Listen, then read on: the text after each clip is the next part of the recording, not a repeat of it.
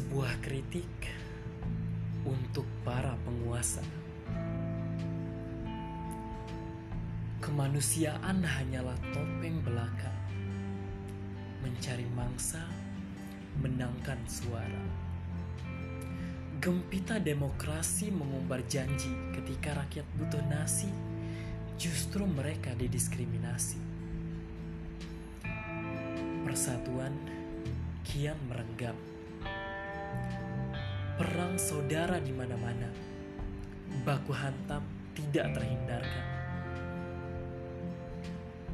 Rakyat dan aparat saling beradu kekuatan. Keadilan tak lagi menyeluruh. Yang banyak uang, dia yang menjadi pemenang. Maling sandal dihukum tahunan, sang tikus berdasi, bebas ke sana kemari.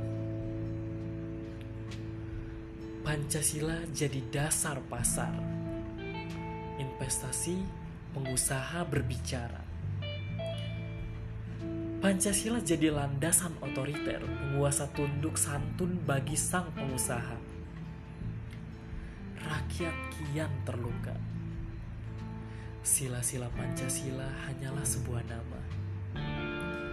Benika Tunggal Ika mulai punah seakan tidak bernyawa. Mall ada di mana-mana. Penggusuran tidak mengenal rupa. Pedagang kecil dirundung duka. Lagu Pancasila hampir tidak terdengar. Nyanyian para congkang terdengar samar. Semangat 45 sudah memudar. Ide reformasi tinggallah janji-janji. Garuda Pancasila tinggalan nama kenangan.